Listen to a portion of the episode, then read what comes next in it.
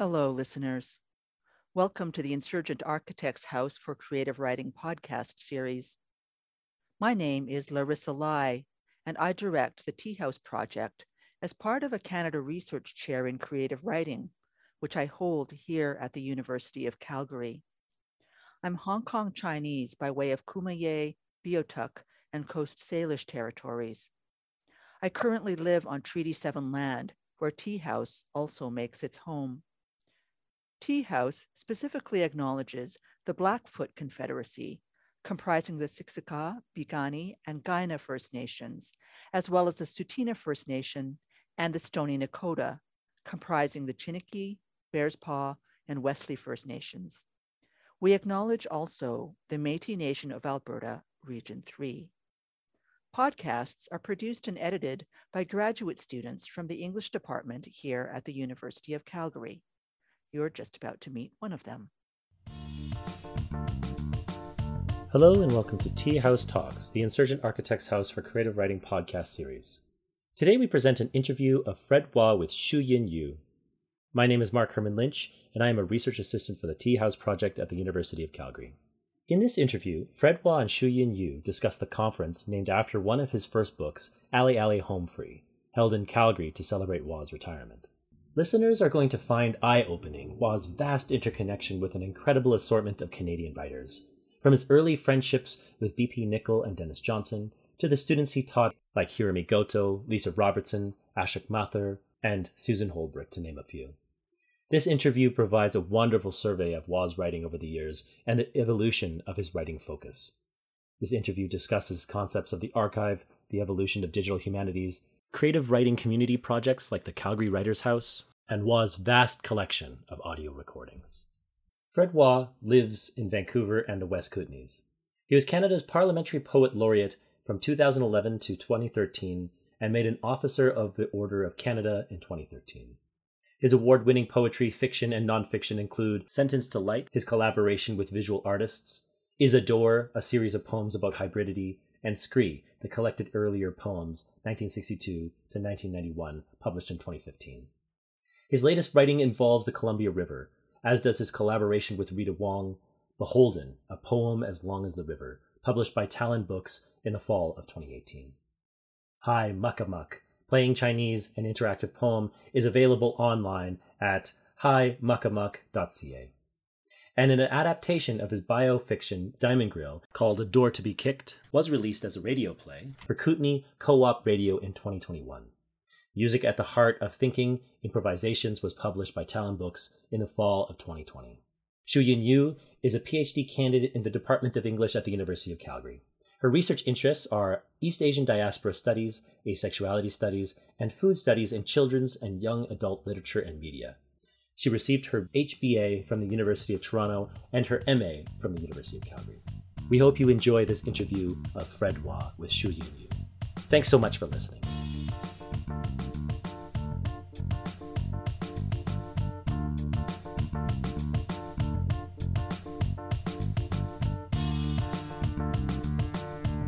Thank you so much for joining us, Fred. We're really excited to talk to you about Alley Alley Home Free, both the book, but also kind of the archival process that is happening. So, for our listeners who may not have the entire context, we have uh, a series of tapes that kind of capture a unique moment from, I believe, 2001 to 2003.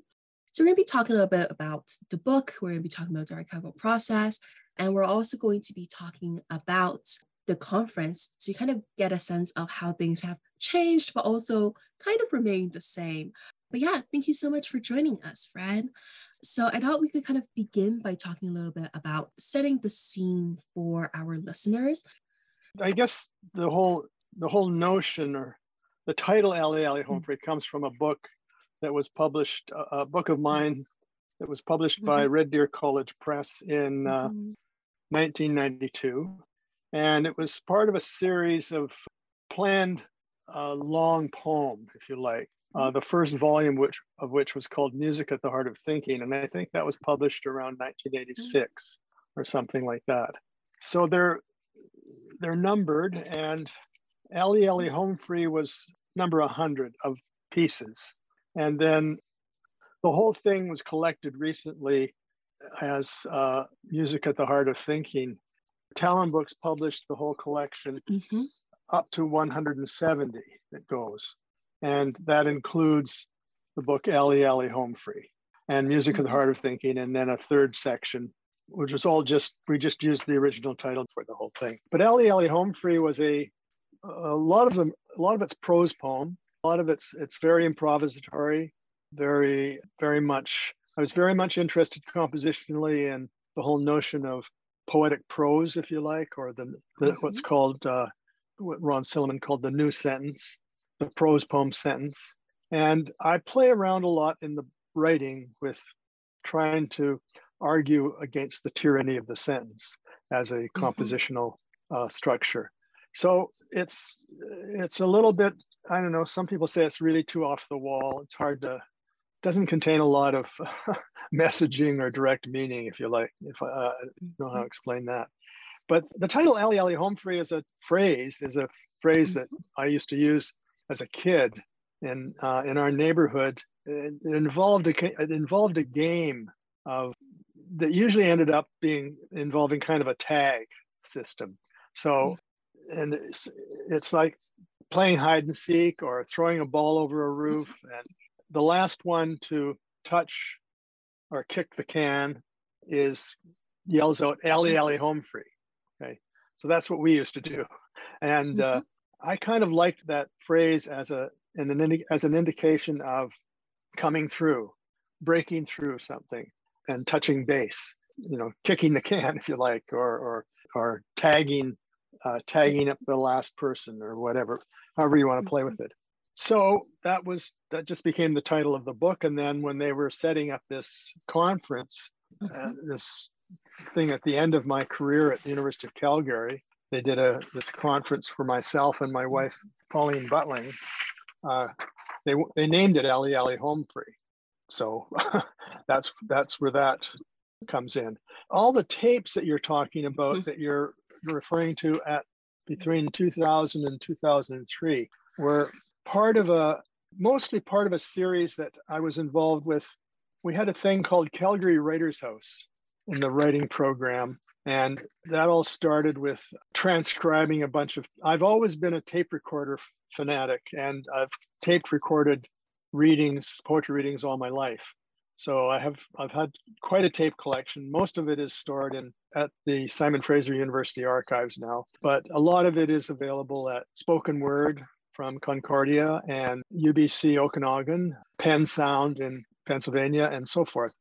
So we had the idea at Calgary Writers House, mostly working as you're doing in Tea Writers House, Tea House, working with graduate students, and they recorded readings that we of people who we had come onto the campus. They also recorded this this conference, if you like, called Alley Alley Home Free, which was on in May 15th to 18th, 19 or 2003, just before I retired from the university there. So I guess that's the context for both the book and the conference. Uh, so I got a chance to listen to a lot of those tapes, and they're super fascinating.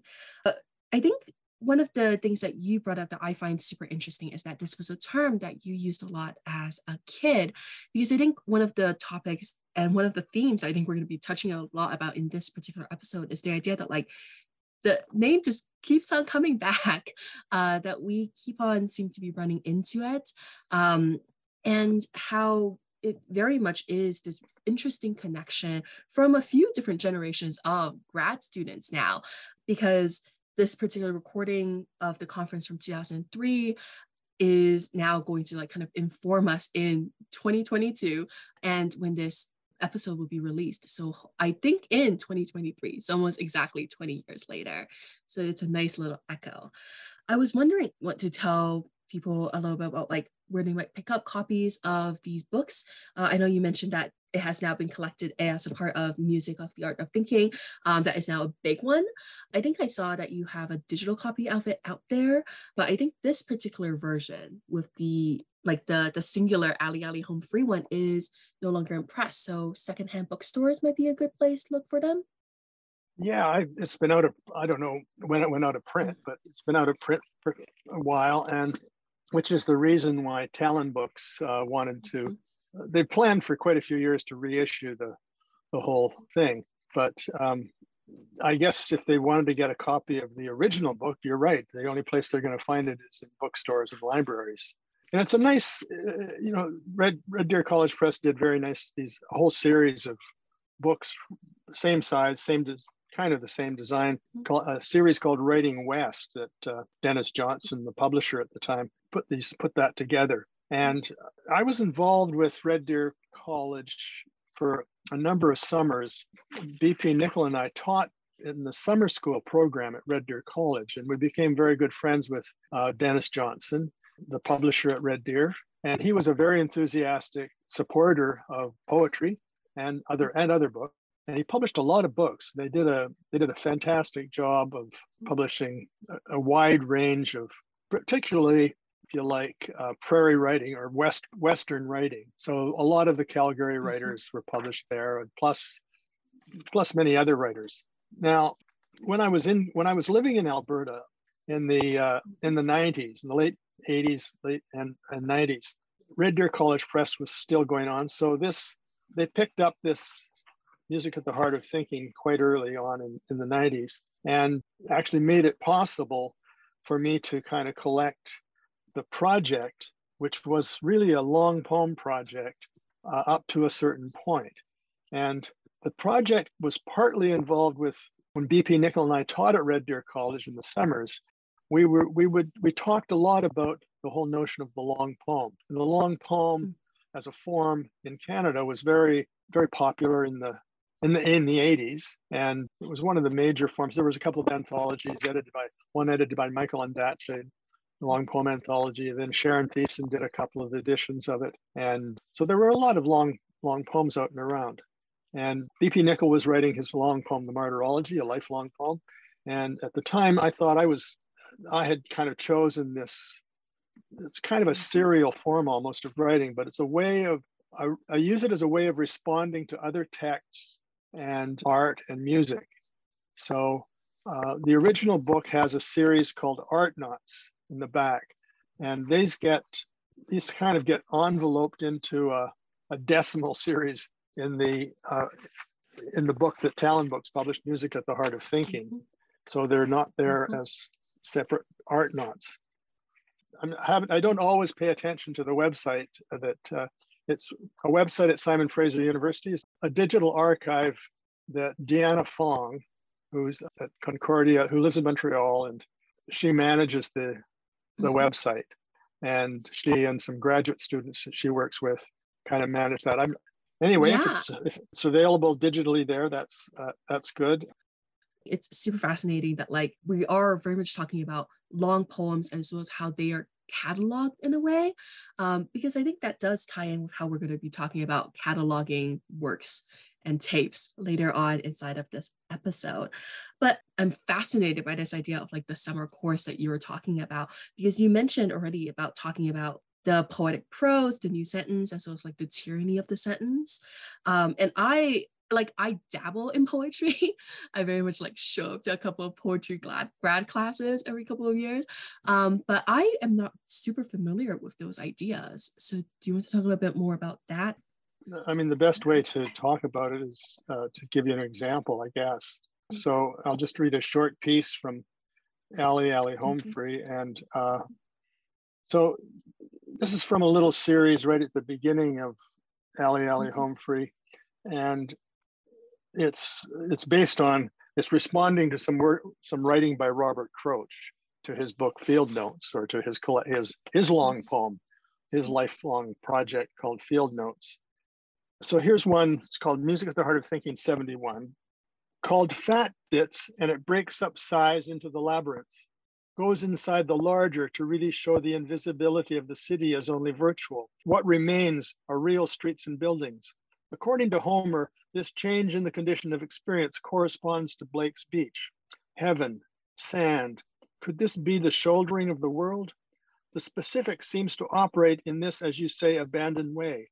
But to have daughters makes me wish, naturally, for the right kind of jar, like the sack of winds Aeolus gave to Odysseus, gingerly. I guess that's not really a good example of what I mean by the sentence there. Actually, the one before that, it's this is uh, a direct response to Kroetsch's poem, the Delphi poem. E, not quite there in Delphi's mind slope, except for the eggplant, but on the periphery, the traffic is something else, not unlike the quick movement of the small bug attracted to the light at the edges of the papers under the desk lamp. Now it's raining, finally, after three weeks of heat. Moths and what we call cedar bugs get in their last licks. Hermes comes into the room as a stunned silence in the middle of the yak yak din a borderline coyote too excited by the lushness of the minutiae to pee on the post. This means time and space don't really matter. Viz, Canada, Cambodia, Canaan, et al.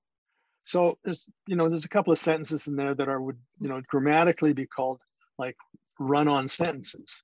But mm-hmm. it, the running on or running over the end of the sentence is intentional.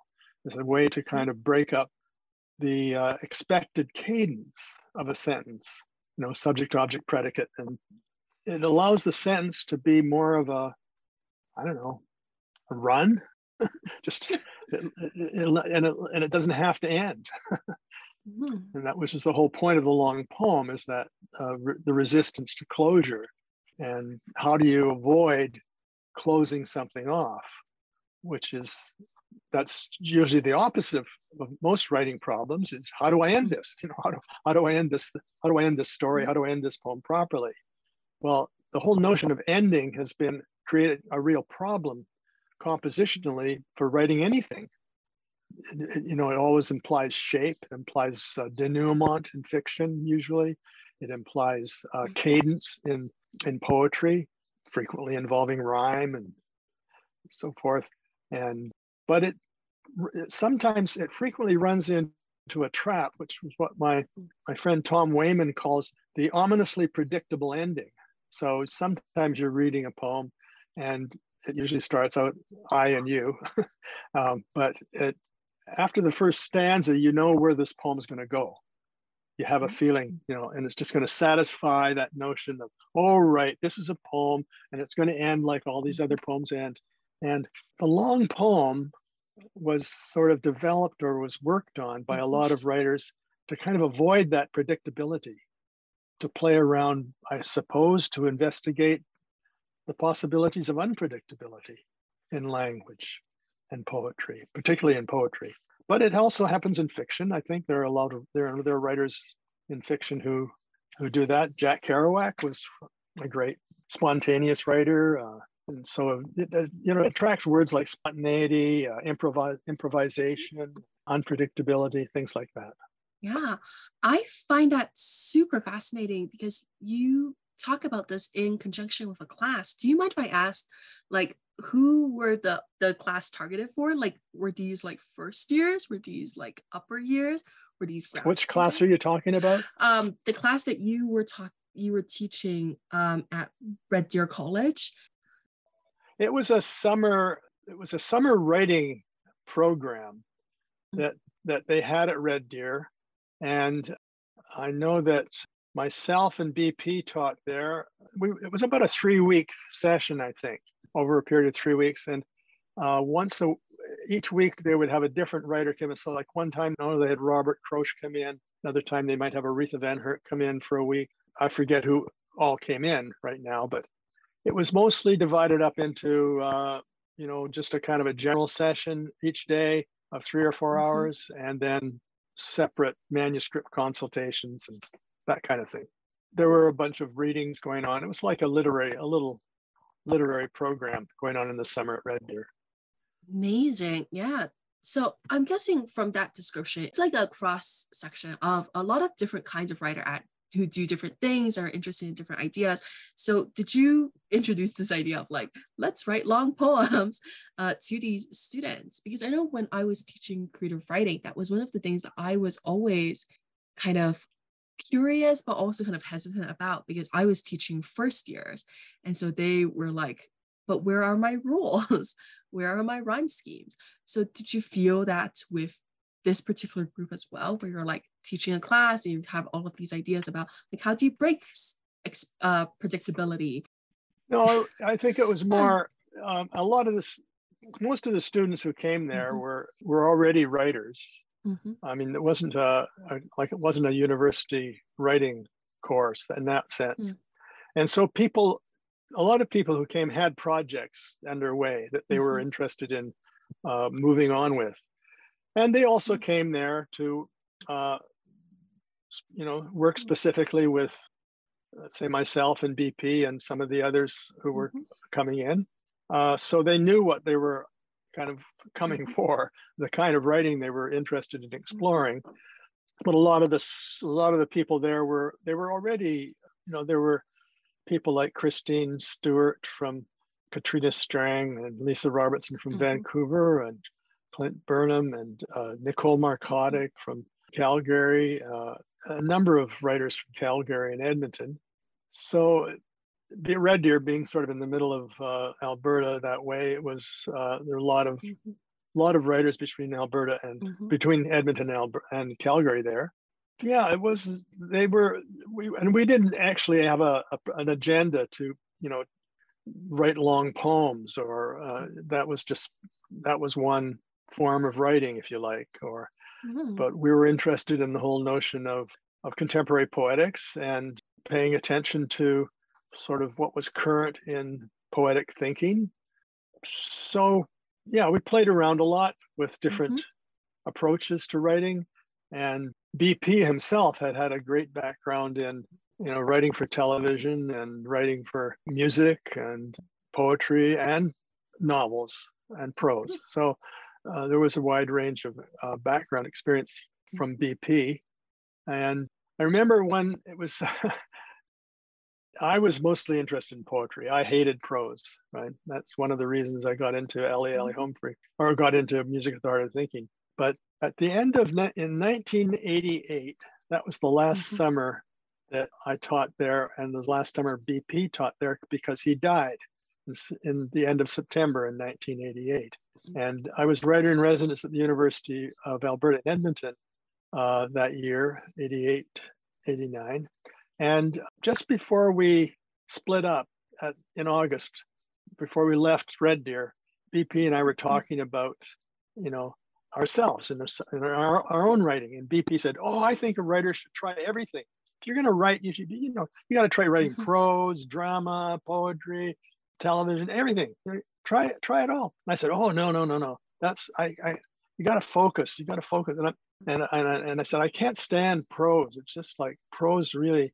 I find difficult and it's so it, it's, it's so it's so predictable in a way and that he said well try the three day novel contest he had done the three day novel contest himself a number of years before that and they actually published his he won he won the contest and so they published his book so i took bp at his word and that labor day in 1988 i decided okay the three-day novel contest was a Labor Day weekend contest put on put on by Pulp Press in Vancouver. It had been going for a number of years. And the idea was on uh, Friday night, Labor Day weekend, you start writing and you finish on Monday night, midnight on Labor Day, and uh, you try to write a novel. So it was a three-day novel, and uh, I had I didn't know how I was going to do this. I'd never written prose. I never was. Anyway, I sat down that weekend. I thought, okay, well, I'll take BP at his word give it a shot. And I wrote for a whole weekend, and I ended up writing, you know, 60 or 70 pages of anecdotal writing, basically family stories and bio biofiction, if you like, or biotext. Mhm. And uh, and I, at the end of it, I just I sent it to Steve Osborne, the the publisher at, at uh, Pulp Fiction, and Steve said, uh, "Well, it's definitely not a novel, but we want to publish it." Uh, I said, "I don't know." I said, "I don't. It's not. It's not. It's not for publication. It's not. It's not something I'm that proud of." And uh, so I put it in a box. I put it away, and but there were a few pieces there that I read over at readings that I kind of liked and picked up on. And finally, Aritha Van Herk, my colleague at the University of Calgary, had heard some of these, and she asked to look at the whole bo- box of stuff and so she started help you know she she she designed it she she kind of got into it and uh, and helped me shape it if you like so Mhm. uh, it became a it became a collection of short fiction called Diamond Grill, which is about growing up in a mm-hmm. Chinese Canadian cafe. But anyway, that's the kind of thing that, in a sense, came out of it for me. But so I think other people perhaps came out of it with a similar g- generative push. That is, I'm going to try. I'm going to try different things because there were all kinds of writers in Alberta at the time that, and a lot of them became my students at the University of Calgary. Rita Wong, Hiromi Goto, Ashok Mathur, Susan Holbrook, and so forth. Uh, they're all they were all wonderful writers, and they're all many of them are still writing, but many of them had gone to the Red Deer thing uh, for a few weeks or we're around that time. Gee, I'm going on and on. no, no, we love uh we love all of this additional information for the podcast. Um, but yeah, I find that super, super interesting. as I said, as I like slowly started raising, I have Diamond Grill right here. Okay. but yeah, I think that is absolutely fascinating because I think like you said, a lot of your students continue to write. Um, and I'm guessing they've probably also evolved and changed over the last couple of years. So where do you kind of like see long poems kind of like transforming, changing over the last couple of, of I guess, decades? Yeah, yeah the long you... poem. I, I don't think the long poem is as, uh, uh, you know, it's not as, as popular as it was in the 80s.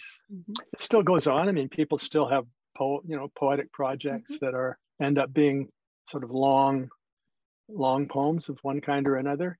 But some of the compositional lessons that uh, or experience that you get in working with a long poem is very useful in terms of, as I say, resisting closure, trying to push the writing beyond that notion of cadence and ending, that shapeliness that formal writing sometimes uh, attracts.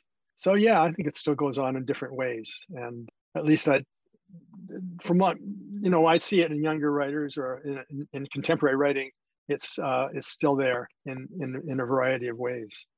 I think that's definitely true of from what I have seen from many of our colleagues at the U of C, where it's like there are some really interesting things being done. I do think some of that inspiration comes from the long poem. Yeah. So well, so, even even Larissa's book, her, her last book of poetry slipped my mind title of it but a um, series it was a long series of things based on the the Haibun, okay, with the mm-hmm. the Chinese Japanese form the Haibun, and uh, and we had talked a lot about that. But you know, I talked with Larissa about that many years, and I've been I've written Haibun too. And to see Larissa get into that long project, which is a stunning piece of writing, po- poetic writing, that and she does all this stuff that happens in the long poem. You know, this run on run on text, run on prose, and, and just playing around with what that run on can get you. So, yeah. Um, I believe this is the Iron Goddess of Mercy that we are talking about. Right. Yeah, that's what it is. That it is. Yeah. Uh, Beautiful uh, book. Yes. Named after the tea that is absolutely fantastic. yeah. So I think yeah, that is one of the really interesting things because like I do think it does continue to kind of reappear in all of these different forms. I'm thinking of readings I've attended with some of our new grad students, and they also very much employ those same idea of like trying to resist closure, trying to push back against that idea of normal sentence structure. Um, mm-hmm. I'm really interested in kind of seeing where that continues to go. I think a lot of people have like had an opportunity to read yours and uh, other long poems. Um, I think taking like taking inspiration from some of that.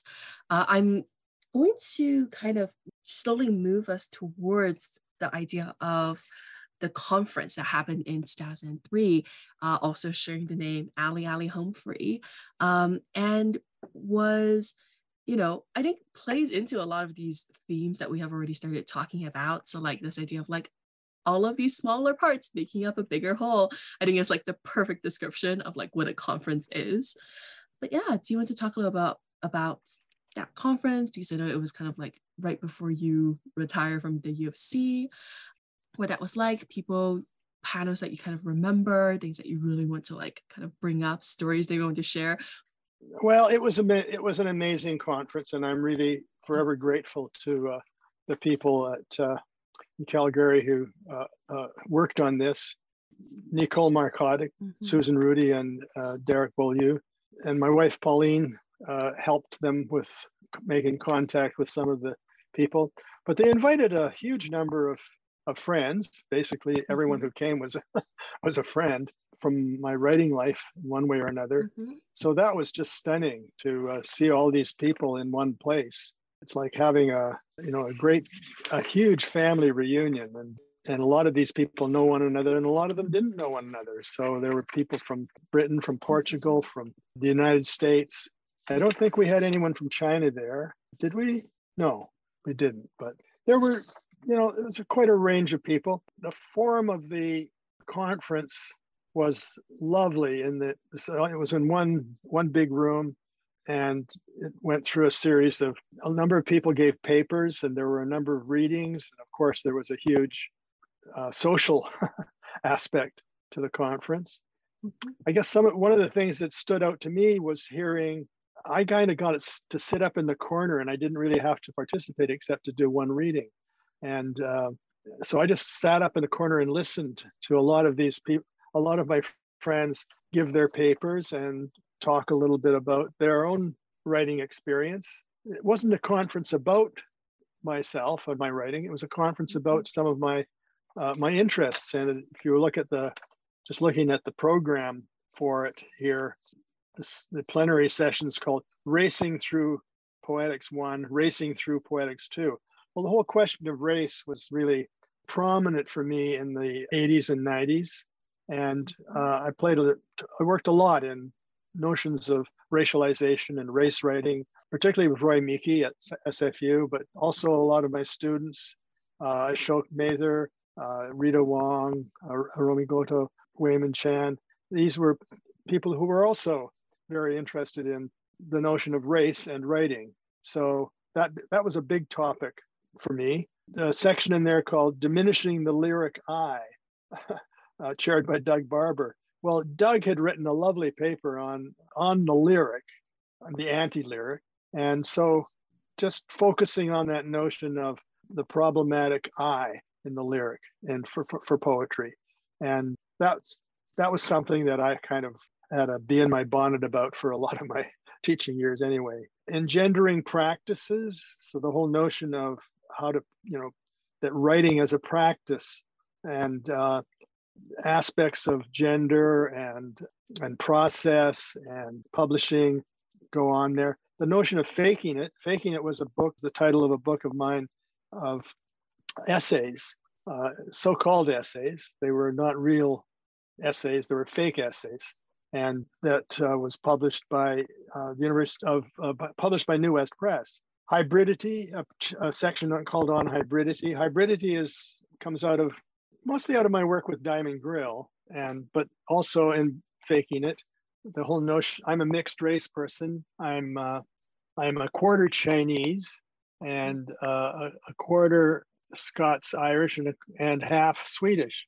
I'm kind of a mixed up person, and I've always been interested in interrogating race in terms of hybridity because that's where I that's what that's my position, and that that notion of of hybridity has you know it carried on pretty much after I left U of C into you know for the right right up till now, and I still still find myself talking a lot about hybridity and trying to find out ways to articulate that notion of being in between, and particularly the notion of the in Diamond Grill, one of the the metaphors, the the central metaphors of the book is the door. So one of my later books I published called is called Is a Door, and that notion of uh, standing in the doorway. You know, when you stand in the doorway, you can see both rooms. So there's a great advantage to be in the being in the middle.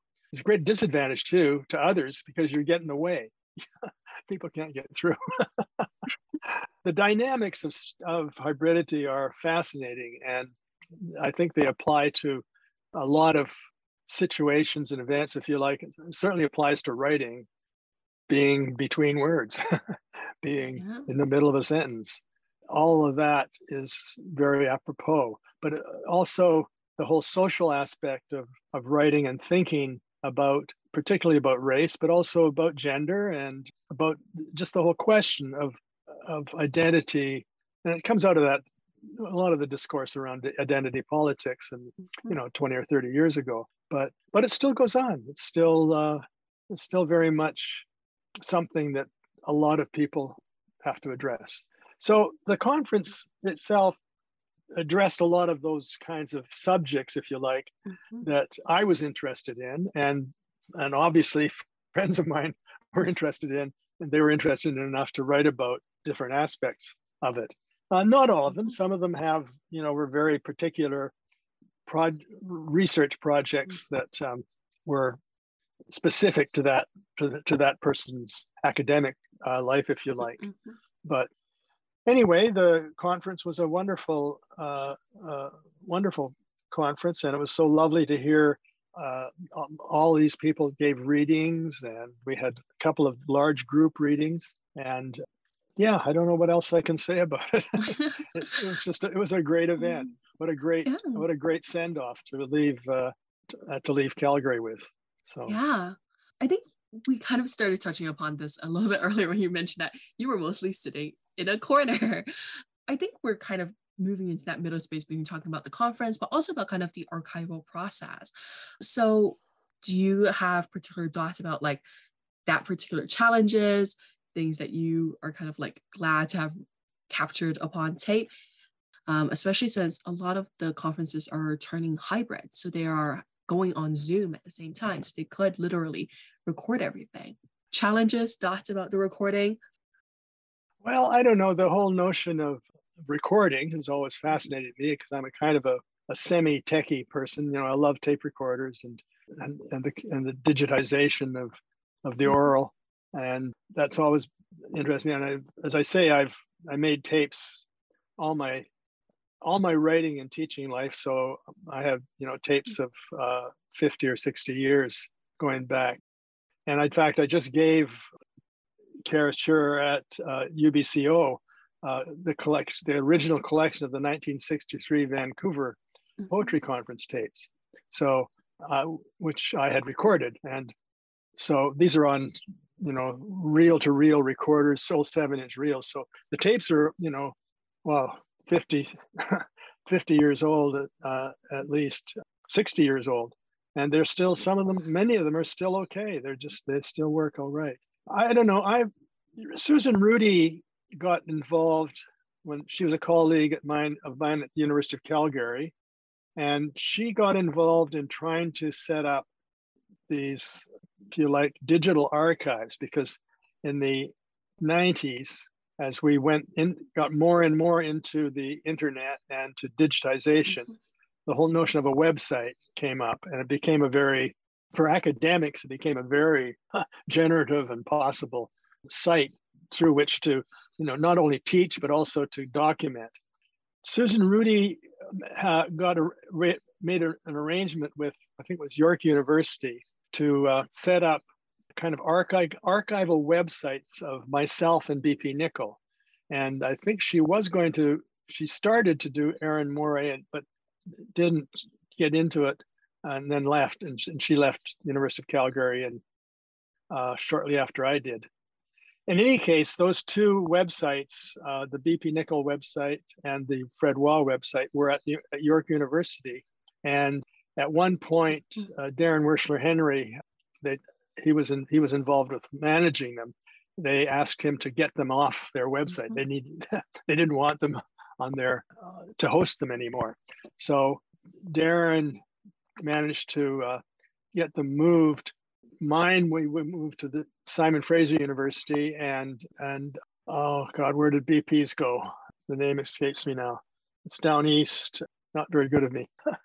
Can't remember can't remember where that is but bp's website is still there. So what happened at simon fraser with the fred Wah website is that it ended up being adapted by deanna fong uh, who was a student of from from the, from uh, Concordia University who had been involved with SpokenWeb, and so she was very interested in archiving and in archiving, particularly archiving tape recordings.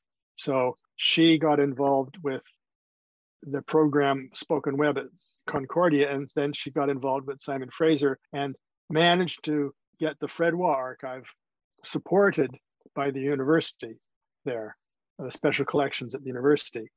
She's uh, she still does that today. She, she's although she's graduated and she teaches elsewhere, she still runs the website, and uh, I think she has she has a SSHRC grant presently for it and has graduate students working on it, and she plans to I think keep getting support for that. But of course, one of the big questions that comes up with archives and is that these things get started by graduate students and graduate students leave and get jobs and doing other things.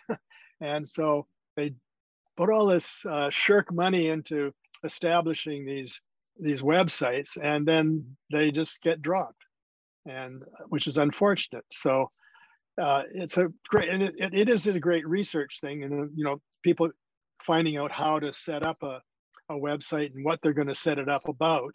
But I think the challenge there, and people like Karis Shearer and Deanna Fong are very interested in trying to sort of, if you like, um, intervent the whole notion of the archive and turn it into something perhaps something a little different than simply being something that's houses old things somewhere and that you can kind of go back to. I mean, there's that too, but the challenge is is to how do how do we as a society use this material in a you know in a constructive way if you like or and should we and not just how we do it technologically but how should we treat it aesthetically if you like or even even academically should it just be a research tool or should it be a showcase what ways can a website because there's so many possibilities on the internet, what ways could the website perform itself for others, hmm. right? And I think that those are interesting questions. And I think the constant things we keep asking, Deanna keeps asking her graduate students, and I keep asking them too, uh, people working on these things is, well, what more can you do with it? And how can you change it so that it's going to remain useful and not simply I mean, books are great, right? They get put on a mm. shelf and you can go and get them for hundreds of years. Are you going to be able to do that with websites? I don't know. And as you say, now because of the technology, you know, people can record a conference and they record thousands of conferences, and particularly now with Zoom, mm-hmm.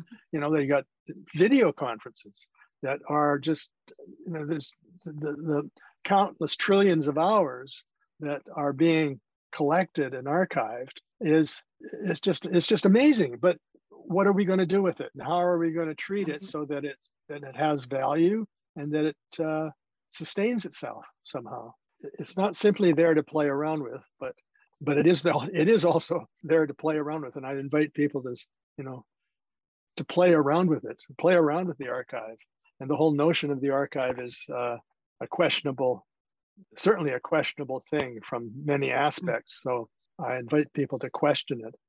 So. um, um, so we are talking about like what are the ways that we can kind of use and construct or like ways that we can use recordings constructively. I actually think that is a really fantastic topic for us to be moving into because I think that was one of the questions and challenges that Tea House was asking ourselves do you have like a personal opinion of like what you would love to see be done with these recordings like do you hope like more than just an archive to be turned into like episodes for podcast listeners so they can put it in on in like the car as they like listen to it. Well yeah no i one of the things i'm i guess one aspect of archives that i'm interested mm-hmm. in is how to suitably contextualize the material. So mm-hmm. obviously not everything in an archive is going to be interest of interest to everyone and a lot of it's going to be not going to be interested to any interesting to anyone. It's just uh, peripheral you know it's just stuff. There's a lot of stuff mm-hmm. there. So one of the jobs is to of an archivist or of, of the project of archiving a project is to i think find ways to contextualize material in mm-hmm. such a way that others can not just work with it, but perhaps develop it even further. And so, for example, one of the problems we're having right now with the Fred Wah archive at uh, Simon Fraser University is that, let's say, Deanna wants to maybe put up mm-hmm. some, you know, published poetry that was published uh, many years ago. For example, she might put up a little chapbook of mm-hmm. mine on the website. And okay, so one of the problems with that is that it, it has to get permission from, so we'd have to get permission from the publisher later on. And that, so getting permissions is one question, but also then what do you do with such a thing? How do you contextualize it and who's going to contextualize it? Well, that's a fairly simple thing and can be done around a notion of a podcast or a note, the notion of a, a, of a talk, you know, like uh, Fred Wah will read this and we'll talk about it and, and uh, use it as a kind of fo- focus for whatever that might be worth. I don't know. But how to contextualize things is really, that's a big question. uh, and that's really where a lot of the work, you know, is. So like for today, you're doing this interview with me, mm-hmm. which is contextualizing in a sense the tapes that uh, were collected in the last few years that I was at U of C, and that uh, we're not, you know, we're not specifically contextualizing them all. We're looking at one mm-hmm. body of them, which is the Alley Alley Home Free Conference. Mm-hmm. But there are many other tapes there too. So, you know, for example, you know, I could just looking at your your index here, March 20, 2002, Roy Miki in class poetics. And so, you know, we could talk about why is Roy Miki doing a class on poetics in 2022? We, we need to find that out. You might not be able to get that answer from Roy. I don't know. Whose class was it? It was probably Fred Wah's class. Or who were the students in the class? You know, what what effect did the class have? So doing some research. So that's a research project that somebody could just say, okay, I'm going to try to find out what, what that's all about. Listen to the tape, find out who was there, describe it a bit. And that might be, I would guess, because it's Roy Miki, who's a brilliant uh, thinker, that, that would probably be very useful to uh, a lot of other people, young writers or, mm-hmm. or people who are interested in poetics. So each of these things, not each of them, but you know, here's Christian Bök doing a reading uh, in t- 2002, and there's an interview with him. Who's Christian Bök? Well, he lives in Australia now, but he, you know, he's did, he did this and he did that, and he's he's he's interested in a certain kind of poetics. So that's a lead that takes you, you know, kind of. There's a bunch of links linking to Christian that take one out into language poetry and uh, flarf and so forth. So con- context is a big thing. And the, I guess the other thing that I'm interested in is how can these things, these recordings, which, that, which is basically what the digital thing is, is recording not just oral, not just recording readings, but they record actual, you know, they'll print this in, on the mm-hmm. website. They'll have a facsimile of it on the mm-hmm. website. So as you say, someone, you said Alley Alley Home Free is apparently available on the website, so you can actually go there and read it. But what ways could one make that a different reading experience, perhaps? It's not, it's not, a, it's not, it's not a book. It's something else. It's uh, mm-hmm. digitized, and so it offers other other ways to read because it's did because things are because print mm-hmm. can be digitized links can be added to to the text so that the text expands, which you don't get in a book. Okay.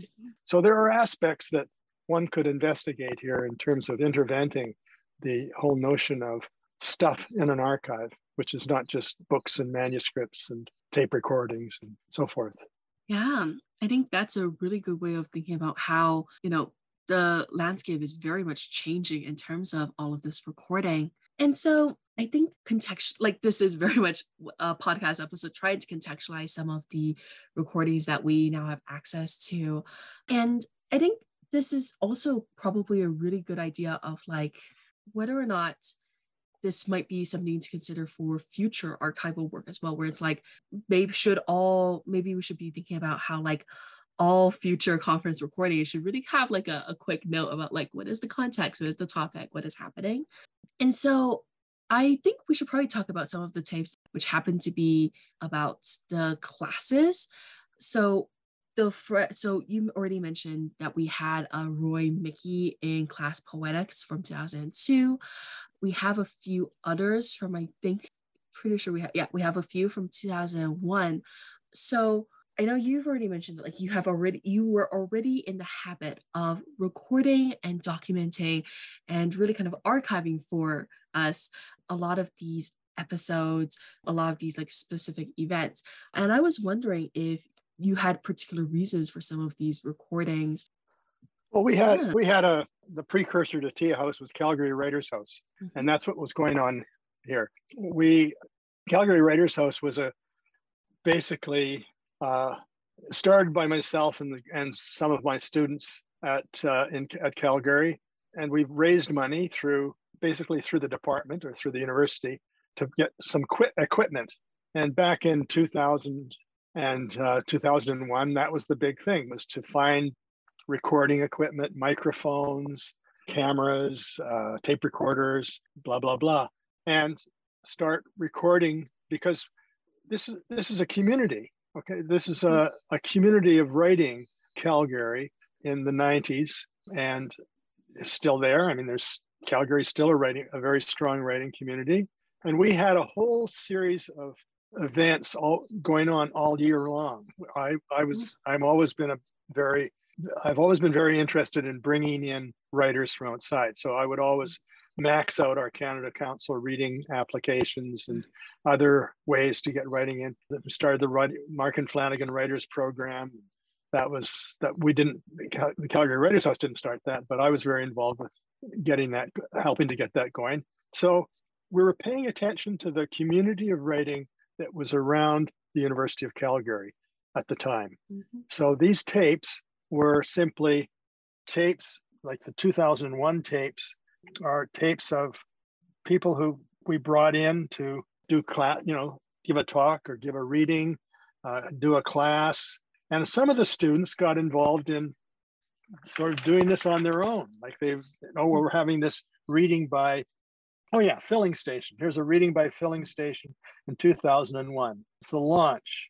So they've recorded the whole launch of filling station number 21 in May of 2001. And Jill Hartman, Stephen Massicotte, Louis Cabri, uh, Mathilde Sanchez, they're different readers reading there. So it'd be wonderful to kind of take that, what that tape is an hour and 40 minutes long. Recording is fine, but the permissions might be a nightmare, especially considering that the works appear across multiple publications. that's that's the note here, the uh, the podcastable note? Well, yeah, I think that's a great, those are great questions. How are you going to, what kind of permissions do you need? Do you need to get permissions from the original speakers or authors? I don't know. Uh, it, most, at that time, the whole notion of getting permission to record someone, it wasn't around for most of my life. I would just put down the recorder when somebody started reading and they would record and I'd record it. I never asked them if we could use it.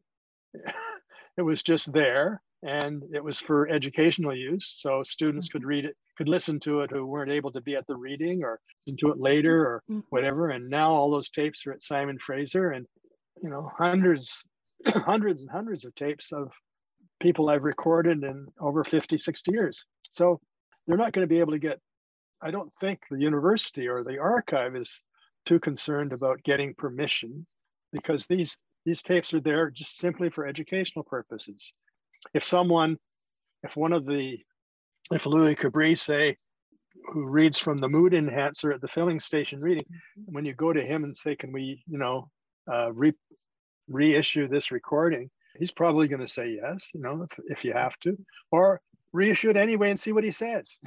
Maybe he'll come back and say, hey, you can't do that. uh, it, it's open. It's all, it's all very open ground. These are not rules that were there when the recordings were made. No one asked these people at the filling station reading, is it okay to record you? That wasn't done. It was just, that's what happened. and so mm-hmm. students were in, because the, the, the machines were around and writers and intellectuals were coming into campus and being recorded, great. That's, they were there. I didn't I didn't collect the tapes myself. I, you know, they were there. As you said, what did you find? It? You had a big box of them or something? I don't know. I got a, a big red tapes. tote bag.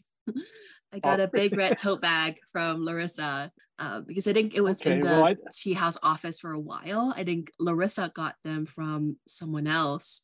And so we we were like, we should probably digitize these just so we know what's on them. I know I know that Robert Majzels, who was at the department after I was there, uh, I passed on the recorder to, to Robert, so he had the recorder. I don't know if he did any recording of stuff, but there's nothing here after after 2003, so I don't know there are other tapes around. I know I've got other tapes that you don't have in this collection that I made before 2001 from Calgary, hundreds of them. but uh, they're not part of this batch. But they'll all end up, you know, if they're worth it, if they're still usable, they'll end up at, at SpokenWeb or, you know, the University of Pennsylvania or something. So people can have access to them. Yeah. And I think like with how technology is now just like readily available, I think we're going to continue having this conversation about like, how do we get permission? Who can we just publish it? Because having seen the number of publications on things like Instagram or just like recordings of people doing readings on social media, I think we're going to have a very interesting conversations about kind of like the readily accessible public archive that is the internet. Um, yeah, and I think a lot of these mm. things are going to become articulated as, if you like, as formal, formal ways to uh, handle a recording or handle uh, something. And you don't want to get too bureaucratic about it, though. I don't think. I think it's mm. uh, the whole notion of a lot of the you know current technology that started out at least being free and open and opening things up, not closing things down. Yeah. So you might say like the sentence, we are trying to resist closure. Right. right. um, yeah. Okay. Thank you so much for joining us, Brian.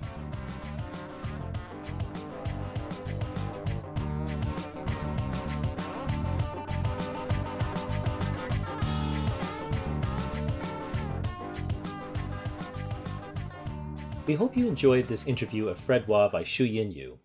I'm Mark Herman Lynch, and you're listening to Tea House Talks. We want to recognize the generous support of the Canada Research Chairs Program and the Social Sciences and Humanities Research Council. We also appreciate the support of the Faculty of Arts and the Department of English at the University of Calgary, where our offices are housed, as well as the guidance of Mark Stokel at the Taylor Family Digital Library. Tea House is run by Larissa Lai, Mahmoud Ababne, Ryan Stern, Shu-Yin Yu, Shazia Hafiz, Micah Jacobson, Rebecca Gillin, Ben Gan, Amy LeBlanc, and Mark Herman Lynch. Our music is Moniker of the Streets by Loyalty Freak Music. Thank you so, so much for listening.